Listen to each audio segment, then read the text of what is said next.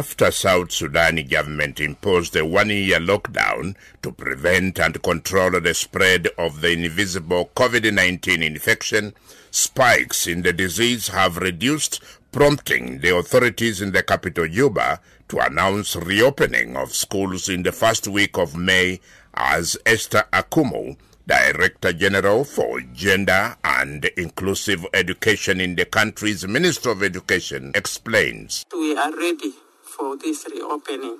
So the government actually is ready. We have uh, all the PPE, they are actually ready. Face masks, the sanitizers, the wash facilities, which will be placed in all the schools. And uh, we have fumigated and continuing fumigating the schools that are to be used by the learners. The reopening of schools in South Sudan has placed the country into an atmosphere of excitement. To tell us about the excitement is Agnieszka Mikulska, head of quality education in the Ministry of Education. We're very, very excited not only for girls but also for boys, for all who come back to school. We know that they are really waiting for school reopening, and we are very happy to know and to hear from the government that on the 3rd of May we are reopening the schools. The question that arises is whether or not students and their parents have been appealing to the government to reopen schools. To provide the answer is Esther Akumu, Director General for Gender and Inclusive Education in the country's Ministry of Education. What we are receiving is the good news that everybody is ready to send the child to school. And uh, if you go along the roads of Juba, you'll find messages that are sent by the learners how they miss school and they miss their teachers' advice and uh, they love to be in school.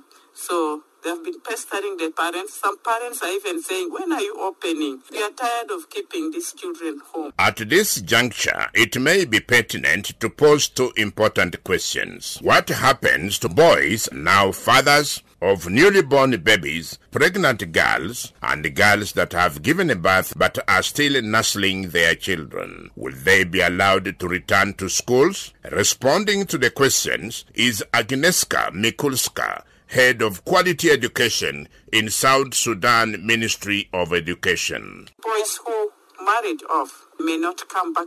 So most important thing is the ministry together with the partners are going to do advocacy and community mobilization to create awareness on the importance of school.